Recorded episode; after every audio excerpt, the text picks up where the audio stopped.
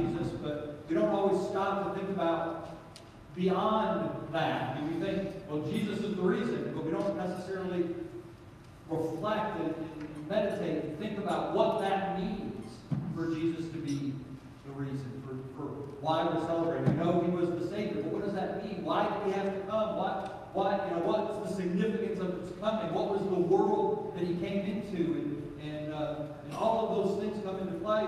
And obviously, we can't think about all of those things all the time. But I think it's good for us as the body of Christ to come and to be reminded of who this child was that came into the world and what it is that he came to do. And as I was uh, been praying over the last few weeks about what the Lord would have me preach, He led me to several different texts, and all of them have to do with reminding us of the significance of the identity of this baby who came into the world. And so this morning's message I've entitled "The Consolation of Israel," which comes to us from the text that we'll be reading here in just a moment, Luke chapter two, verses 22 through 38. And in this text, this is, this is after Jesus is born. This is not something that we normally um, think about uh, when we think about Christmas. We think about the events leading up to the birth of Christ. But this, what we're going to be reading, has to do with the events immediately following the birth of Jesus. That is, in the days following um, his birth, Je- uh, Mary and Joseph take the young baby Jesus to the temple to be dedicated. And it's what happens at this time that I want to draw your attention to this morning. Would you stand with me in reverence to the reading of God's Word this morning? Luke chapter 2, beginning with verse 22.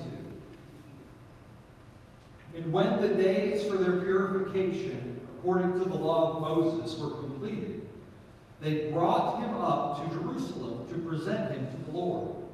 As it is written in the law of the Lord, every firstborn male that opens the womb shall be called holy to the Lord, and to offer a sacrifice according to what was said in the law of the Lord, a pair of turtle doves or two young pigeons. And there was a man in Jerusalem whose name was Simeon. And this man was righteous and devout, looking for the consolation of Israel. And the Holy Spirit was upon him. And it had been revealed to him by the Holy Spirit that he would not see death before he had seen the Lord's Christ. And he came in the Spirit into the temple. And when the parents brought in the child Jesus to carry out for him the custom of the law, then he took him into his arms and blessed God and said, Now, Lord, you are releasing your bondservant to depart in peace according to your word.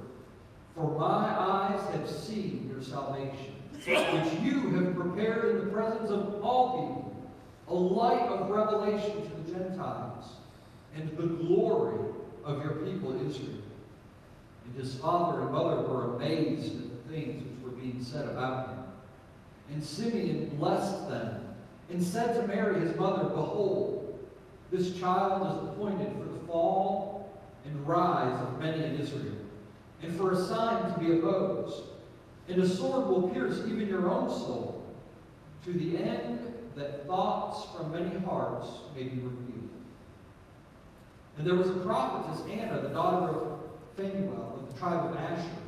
She was advanced in years and had lived with her husband seven years after her marriage, and then as a widow to the age of 84. She never left the temple, serving night and day with fastings and prayers. At that very moment, she came up and began giving thanks to God and continued to speak of him to all those who were looking for the redemption of Jerusalem. Heavenly Father, as we come to your word this morning, we ask that you would give us a greater appreciation for the birth of your Son. We pray that you would focus our attention onto the reasons for which he came and for the wonders which he accomplished. That we might be drawn closer to you. That we might love you more and serve you more fully. In Jesus' name we pray. Amen. You be seated.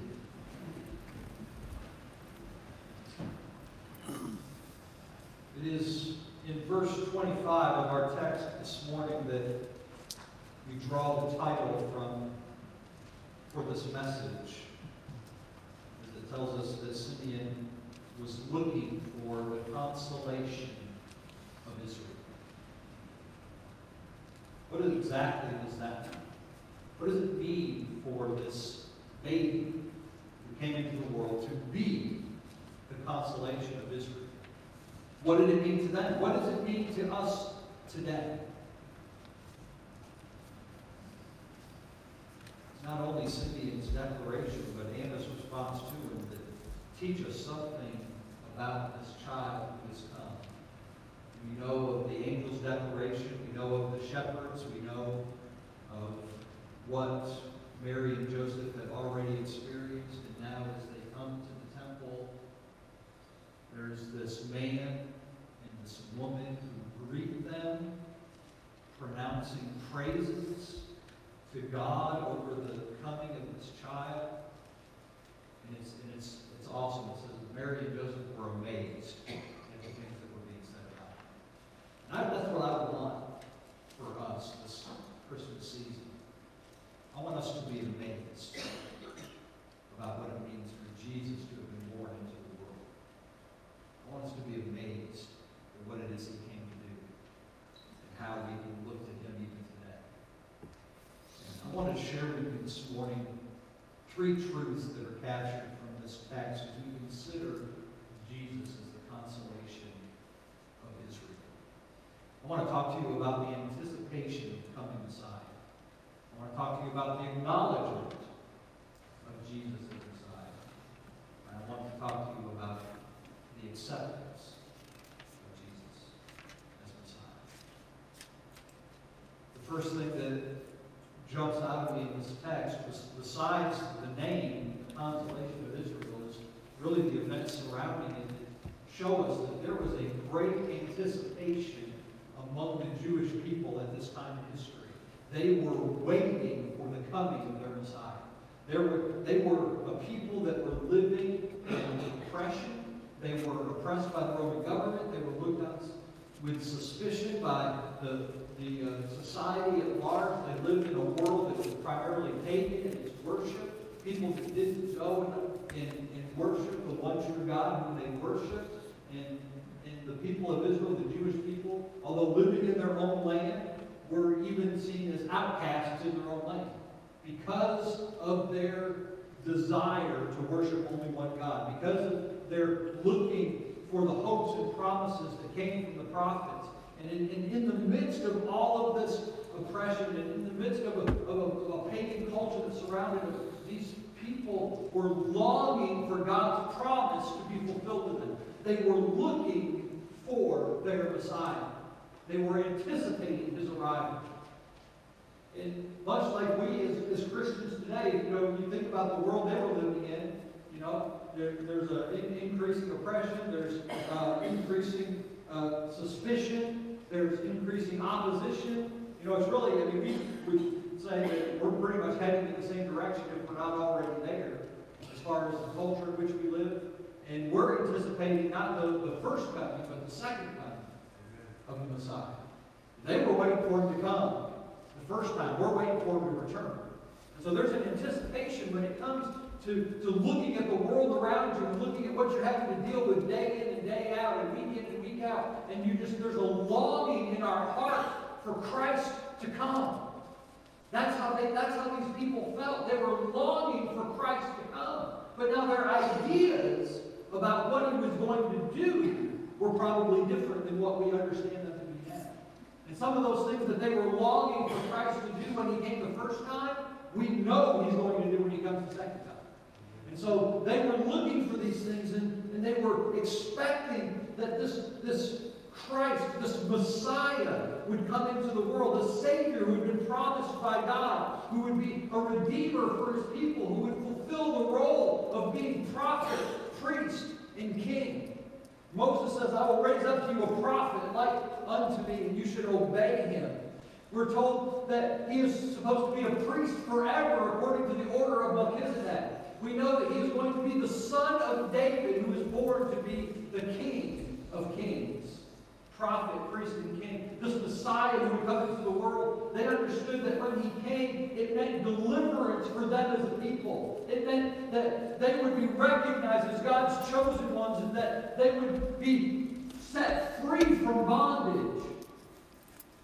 Unfortunately, so many of the Jewish people saw all of this in, in a more of a political sense than in a spiritual sense. They saw it more as a, of a uh, a political deliverance rather than a spiritual deliverance. And God says, listen, I see your oppression and I know you're hurting, but what you need more than physical deliverance is spiritual deliverance. Because it's because of sin, it's because of darkness, it's because of your depravity, it's because of the, the, the bond and the imprisonment that sin brings on your life that you need to be set free. Because that is at the heart of all that is wrong in the world. And so these people, they're, they're looking for this. And as he comes and is born into the world, he's born in this Jesus that comes, he's born amidst a time of great anticipation. And that anticipation is captured in this in these two people, really, both in Simeon and in Anna. Simeon is said to be a devout man. He, he's righteous. He comes to the temple just at the right time. And we're not told a whole lot about him. We don't, we're not given uh, his family history. We're not given, you know, who he was or why he was there, other than that he was led by the Spirit, and, and the Lord had revealed to him that he would see the Christ before he died. And so we have this, this guy Simeon who's in the temple. And, and he represents for us this anticipation because he had been, it had been revealed to him specifically that it was going to come in his lifetime. So he was excited. He was excited. Y'all ever get excited about anything? I think Christmas time is a great time of anticipation, is it not? I mean, we, we anticipate a lot of things. When, we think about plans that are being made, we think about Christmas parties and family gatherings and gift exchanges and, you know, we can get excited about those things, those plans, and, and we can even have expectations, you know, when it comes to, to receiving gifts and what we think we might get or what we want. And, and there's an anticipation. Well, that anticipation that we have at Christmas for all of those things pales in comparison to the anticipation of the coming of Christ. Because his coming is so much more significant than those minor things. But yet, there is a, great anticipation for his arrival. And Simeon is it's captured in his presence here at first. And while Scripture doesn't give us a lot of, about him, I read one commentary, Matthew Henry suggests that this, this guy was actually somebody very significant in the, in the area of the time. He says, some learned men who have been conversant with Jewish writers find that there was at this one time Simeon, a man of great note in Jerusalem, the son of Hillel, and the first to whom they gave the title of Rabban, the highest title that they gave to their doctors, and which has never given but to seven of them, which was never given to seven of them. He succeeded his father Hillel as the president of the college which his father founded, and of the The, Jo- the Jews saw that he was endued with a prophetical spirit and that he was turned out of his place because he witnessed against the common opinion of the Jews concerning the temporal kingdom of the Messiah. That's quite a resume if that's indeed who this guy was. The son of a famous rabbi, the leader of a college, but then ultimately who was turned away because his testimony of who the Messiah was and what he came to do differed from popular opinion. But you know what? His who he was, if it was really important for what was being revealed here, it would have been revealed to us in Scripture.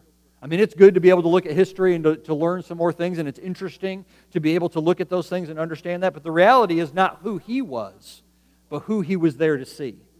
That's the awesome thing. His excitement about the coming of Christ, his presence in the temple, shows us that he was greatly anticipating the arrival of the Messiah, as he calls him the consolation of Israel. That word consolation, it's a word that it means encouragement. It means, it means to be uh, to, to be a helper. It's the same word that's translated from the Greek as um, when John speaks of the Holy or Jesus speaks of the Holy Spirit coming as a helper. It's the Greek word paraklesis. Sometimes, if you, if you ever read English commentaries about the Holy Spirit, sometimes he's referred to as the paraclete. It comes from that same Greek word, that same root. It means to be an, an encourager, a helper, someone who comes alongside to, to help out. And, and that's what Jesus came into the world to be. He came to be an encourager. He came to be a helper. He came to be that one who would come alongside us in our sin and relieve us from that burden. And He is as the consolation, as the helper. We see that that is directly equated to Him being the Lord's Christ. As it says there in verse 26, it had been revealed to him by the Holy Spirit that he would not see death before he had seen the Lord's Christ. A lot of times when we think about Jesus Christ, uh, we, we disassociate. We think about that as being his whole name when really Christ is a title. It, it comes from a Greek word which carries the Hebrew equivalent of Messiah. So Christ and Messiah are interchangeable. It means to be the anointed of the Lord. It means to be, to be chosen for, for a purpose and, and appointed to a purpose. And, and his purposes in through God the Father were to come and to be this deliverer is promised in the prophets to be the seed of wo- the woman as told to us in Genesis 3:15 as God spoke and said I will put enmity between you and the woman and between your seed and her seed and he shall bruise you on the head and you shall bruise him on the heel. As God spoke to Satan of his defeat at the coming of this anointed one at the coming of this Messiah.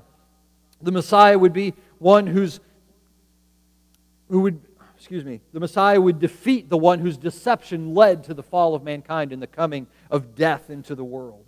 But he would also be the one, not only, or the way that he would accomplish that, the way he would defeat death, the way that he would overcome, would be that he would become a substitutionary sacrifice for sin. He would take our place. As we read in Isaiah 53, all of us like sheep have gone astray. Each of us has turned to his own way. But the Lord has caused the iniquity of us all to fall on him. When we think about Jesus' as coming and being the consolation of Israel, as we think about him being the Lord's Christ, the promised Messiah, he came in order that he might stand in our place, that he might take our sin upon himself, in order that we might be delivered from the bondage of sin. That's what it means. Consolation of Israel. That's what it means for him to be the Savior, to be the Lamb of God who takes away the sin of the world. That's why we celebrate Christmas. Because his coming into the world was a revelation that God had not forgotten his promises. God had not failed to provide deliverance. And so we see the anticipation of Simeon, the anticipation of Anna as she spent night and day in the temple with fastings and prayers And at the very moment Jesus comes in and Simeon makes these declarations, she comes in rejoicing and then spreading the word about this child who had been born. The anticipation of the Messiah. But I want to see also the acknowledgement.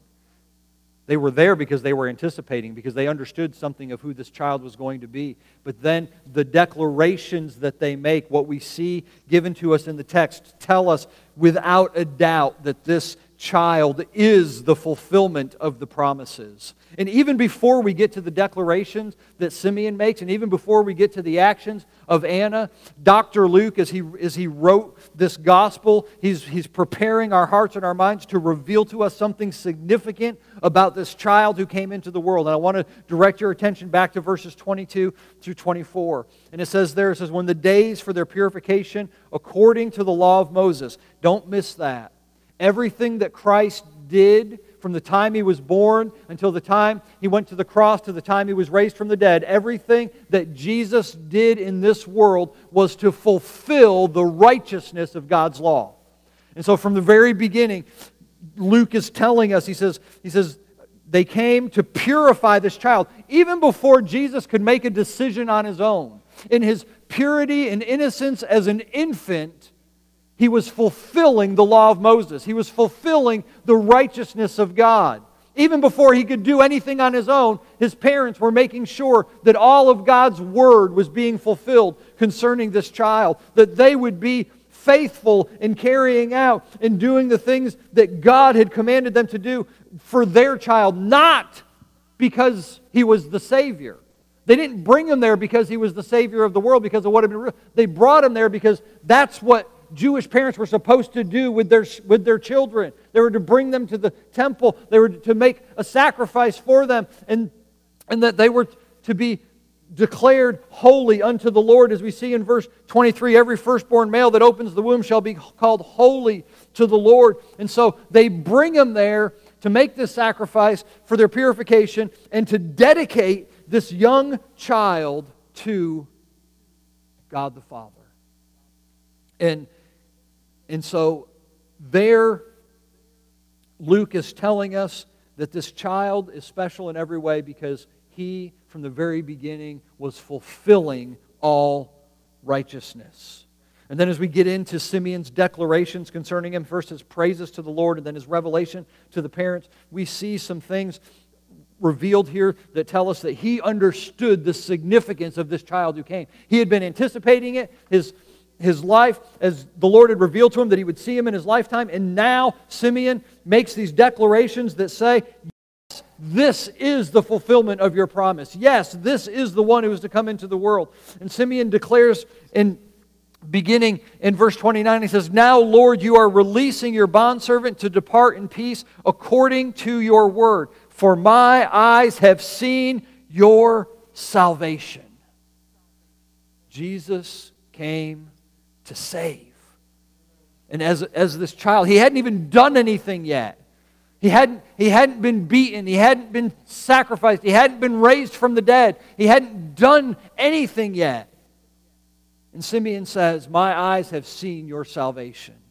He acknowledged that this child that had come into the world was the promised Messiah, that he would fulfill all that the Lord had promised to do through him. And he declares that his eyes have seen the one who was the embodiment of salvation.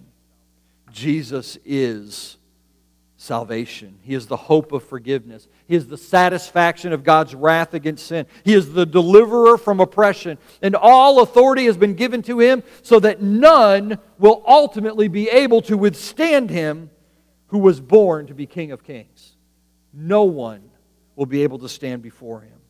He is the Lord of Lords. He is the Lord's Christ, the Lord's salvation. And he says, Which you have prepared in the presence of all peoples, a light of revelation to the Gentiles. This is probably one of my favorite parts of this whole text of Scripture because in here is revealed to us this significance not only of who Jesus was, but of what he was going to do. You know, sometimes when we read, you know, you read all the Old Testament and it's all about Israel and it's all about God's plan for Israel and, and what God's doing in Israel and for Israel and with Israel. And even when we look at the things that God speaks about the Messiah, and even in the New Testament, when you look at the Gospels and the things that are revealed to us about the Messiah, it's, it's all focused on Israel, right? I'm not of Jewish descent, okay? I don't know if you can tell that just by looking at me, but, but, but I'm not. And sometimes when we read all this stuff and we read about God's promises to Israel and the fulfillment of Israel, sometimes I think, you know, we can get kind of, kind of felt like we're left out.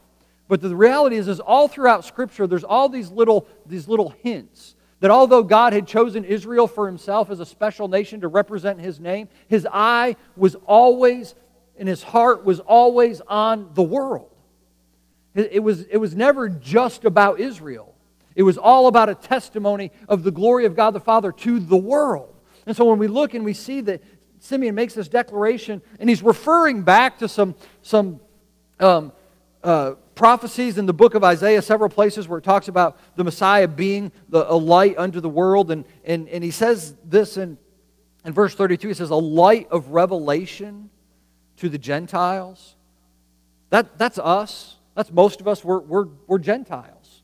We're not of Jewish descent. We're, we're not of the commonwealth of Israel. We're not, we haven't been entrusted with the promises of God to, to be his representatives until the coming of Christ, in which the gospel goes forth not just to the Jews, to the Jew first, but also to the Gentile. So Jesus came into the world to reveal his salvation to God's people, Israel, but also to the whole world.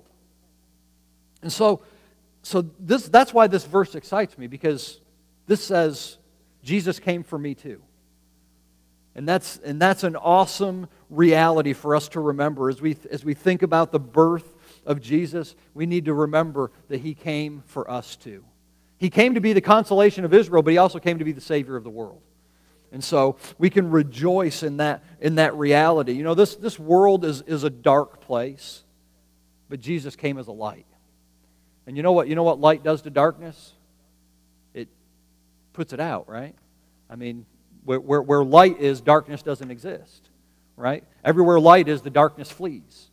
You know, you, you have light, and you, if you go into a dark room and you, and you have a light with you, and, and uh, everywhere you shine the light, right, there's no darkness, right? So he's, he's a light of revelation to the Gentiles, okay? So he's a light. That is, he, he's hope in, the, in a dark world and he's revealing something of God's plan and purpose for us. That is what revelation means. It means to be revealed. The light of God's salvation is being revealed to the entire world, to us as Gentiles. He is our light, He is our hope. His purpose was not just to comfort Israel, but to provide hope for all who believe in Him because in him is revealed the truth of God's holiness, the reality of our accountability, and the rescue from sin's destructive power. He is a light of revelation to the Gentiles. And, the text says, the glory of your people Israel. Israel has a special place in God's plan and purpose, always has always will. There, there is a purpose for Israel even today. And as this Christ came to be a Savior of the world, he also came to be the glory of Israel. Because he did come, when you think about it, Jesus came, when, when Jesus walked the earth, what does he say? He says, I, I came to the lost sheep of Israel, right? I mean, that was his primary target. That was the people who he was addressing. And so, he did that because God's plan for Israel and God's purpose for Israel is primary. But through his coming, it's as if God says, I haven't forgot about you. I've remembered my promises. I know my purposes are being fulfilled. And I want you to know that I, I love you. And I want you to understand that I'm here and so he sends Christ to, to Israel so that they have first opportunity to enjoy the glory of salvation. the glory of salvation to God's people. Even Anna says she, she spoke of these things to him in, at the end of our text here in verse 38 as she reveals, tells this to the people, all who were looking for the redemption of Jerusalem. She's focused on her people. She's focused on her people. And as these declarations are made, it says, and I made reference to this already in verse 33, it says that his father and mother were amazed at the things which were being said about him. You know what's amazing about verse 33? Okay, Mary and Joseph had bo- both already been talked to by angels. They had already been told that this child was going to be salvation. That, that they named his, he was to name him Jesus, which means the Lord is salvation. It's from the Hebrew Yeshua or Joshua and it's, it's the Lord is salvation. They told him he was going to be the Savior of the world. They, they already had this revealed to them by angels. And they go to the temple, and this guy, just this guy, you know, maybe a, a rabbi there in the temple, comes and says all these things, and it says they were amazed. Was he telling them anything they didn't already know? Well, I mean, they, they should have known. They've already been told, right? They've had heavenly messengers come and reveal this, these truths to them. They knew. And yet, they were amazed. I think they were amazed because, you know, God, God delights to do things that we can't explain. So, while they knew it, they hadn't really told a whole lot of people, right? And here they come into the temple, and this guy comes along, and, and he's declaring all these things. And they're like, How did you know? But that's how God works. I mean, He just delights to do the things that we can't explain. He delights to do the things that reveal His omniscience, that reveal His power, that reveal His glory. And so, while they're, while they're amazed at what He said and His praise to God for allowing him to see him. And then he turns to Mary and he, and he tells her there in verses 34 and, and uh, 35, it says, Simeon blessed them and said to Mary, his mother, Behold, this child is appointed for the fall and rise of many in Israel, and for a sign to be opposed, and a sword will pierce even your own soul, to the end that thoughts from many hearts may be revealed. This acknowledgement of who this child was and what he was going to do, it didn't stop with, with, the, with the, the glorious revelation of what he was going to accomplish but also the way in which he was going to do it. And, and this child was going to be one, it says he was responsible for the rise and fall. I think that's this, the rise and fall of those in Israel, it has to do with, with pointing out those who would believe and those who wouldn't. Obviously, those who don't believe that Jesus is the Messiah, there, there's a fall coming. There's a fall for everyone who rejects the reality that Jesus is the Messiah. But for those who do believe, there is, they, they rise. And, and it's in this, it's the same word the word rise, it's the same word that's translated in other places as resurrection. And, and the thing is, as, as we believe, as we trust in Christ, we are raised from unbelief to belief. We are raised from death unto life. And one day, ultimately, we will be raised bodily in a glorious resurrection for all eternity. There, there, is, there is a rising that happens to those who believe. We are raised from oppression to adoption. And so, so Simeon points this out. He says, Listen, I just want you to understand the significance of all, all that I've just said in blessing the Lord and what I've seen and what's, and what's coming. Listen, he's, he's going to reveal the hearts and intents of the people of Israel, and some are going to fall because they're going to reject him. Because, listen, he's, he's going to be an object of opposition. That's what he tells us. He's going to be an object of opposition. He's, he's assigned to be opposed. He's going to be an object of opposition. He says, and listen, that's going to, that opposition it's going to crush you. It's Probably not. In all the good news that Mary has received over the last 10 months, probably the most difficult thing that she's heard, one of the most difficult things that she's heard is this reality that the opposition that her son's going to face is going to be crushing to her. A fulfillment which we know she experienced as she saw her son tortured, tried, and executed on a Roman cross. But Simeon says, listen, it all has a purpose. It all has a purpose as it reveals the hearts of people.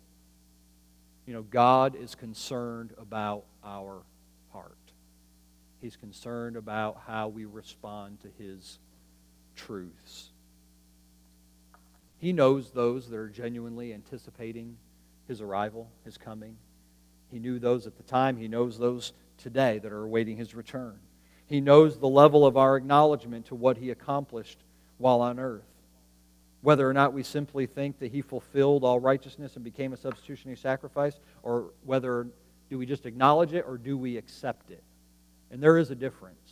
All the things that have been declared show us that these things were being declared about him. All these things are true. In truth, we can acknowledge truth without accepting truth. But there's no salvation apart from accepting the truth. We can, we can say that we believe it, but until we res- respond to it, we've not really accepted it.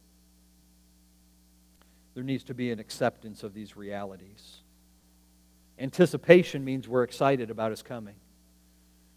They were anticipating his coming. We're anticipating his return. Acknowledgement means that we recognize that he is the fulfillment of God's promises to send a redeemer, a sacrifice for sin, a reconciler between man and God. He fulfilled all righteousness. I mean, from the time he was born until the time he died, everything he did. He fulfilled the law of Moses. He, he upheld, he obeyed perfectly in order that he might be a sinless sacrifice to stand in our place, to satisfy God's wrath on our behalf. He was a gift unto the world. But it isn't enough just to be excited about a gift. It isn't enough just to know about the gift. The gift isn't any good until you receive it, until you accept it. Brother Walter and I, a few weeks ago, had a great opportunity to uh, lead a gentleman to the Lord. And uh, Walter, you just you're pressing on the on the issue of acceptance. I just appreciate it so much. How you how you I don't remember exactly all the phrasing that you used, but the, the pictures that you painted for the for the need to accept Christ were just they were magnificent and biblical. You know, when someone comes and, and knocks knocks at the door, I mean, you can know they're there and you can know who they are, but in, until you invite them in, you haven't really received them. You haven't accepted them. And we can know a whole lot of stuff about Jesus, and we can know what he came to do, and we can know that, that he came to be a Savior of the world, and we can acknowledge that, and, and we can even um, say that we're looking forward to it. But if it hasn't impacted your life, if it hasn't led you to a place of repentance, if it doesn't drive you to a place of obedience, then you've never really accepted it. Why do you think? I mean, Anna, Anna, comes on the scene and she's she's there and she's been devoted and serving and she but she goes out and she proclaims to speak of him to all to all who were looking for the redemption of Jerusalem. She understood, listen, it wasn't enough just to know. I mean, that's all that's our job, right? Is to help people know, but it's up to them to accept. We've got to come to the place where we receive Jesus as Messiah, as Redeemer, as Savior, as Lord. To accept that He is what God sent Him to be. That when that little baby was born all those years ago, that He came into this world to accomplish something that, that we couldn't do. He saw us in our weakness. Listen, Jesus wasn't born because we asked God to send him. God sent Jesus because he knew what we needed. He knew we couldn't do it on our own. So he sent Jesus to do what we couldn't do. And it's up to us to accept that, to embrace that, and to receive him. And, and this is this is what I believe the Lord would have us to remember today. That little baby that was born all that time ago, it's more than, it's up to us to give more than just lip service to the reality that He's the Savior of the world. Because we can say it, but if our life doesn't reflect it, then we're not being effective and for what Christ saved us to be and to do. So I just want to I want to invite you this morning. I want you to ask you to stand with me. And I want to invite you this morning just to bow your head and close your eyes. And I want you to think just think back on the significance of Christ coming into the world. I want you to think about your own life and where you've been and where you were before you met Christ. I want you to think about how what he's brought you through and what he's brought you to. And then I want you to think about what made that possible. It was all the promises of God being fulfilled through the birth, life, death, and resurrection of God's only Son. And I want you to ask God to help you, as I'm going to ask Him to help me.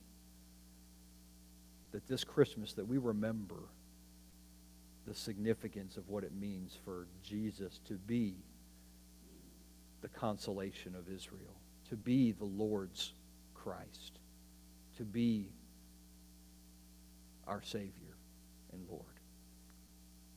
Father, we bow before you in humble submission to your perfect will. We thank you for sending Jesus. Lord, sometimes I think we forget how desperate we really are for a Savior. We look around, we know the world's dark, we know it's bad, but sometimes I don't think we realize just how bad it really is. Or how desperately we need you to intervene on our behalf. We know we mess up, but everybody makes mistakes, and we think it's just not that big of a deal until we rec- recognize your holiness and your perfection and the reason why you sent your Son into the world. Lord, help us to embrace these realities, these truths. As we go through this season, Lord, that we can reflect with new joy, with new anticipation, acknowledging the glories of Jesus who came to be our Savior. And Lord, lead us to accept His will, His purpose, His work for us on our behalf so that in all things he might be glorified through us. And we ask it in the precious name of your Son, Jesus Christ. Amen.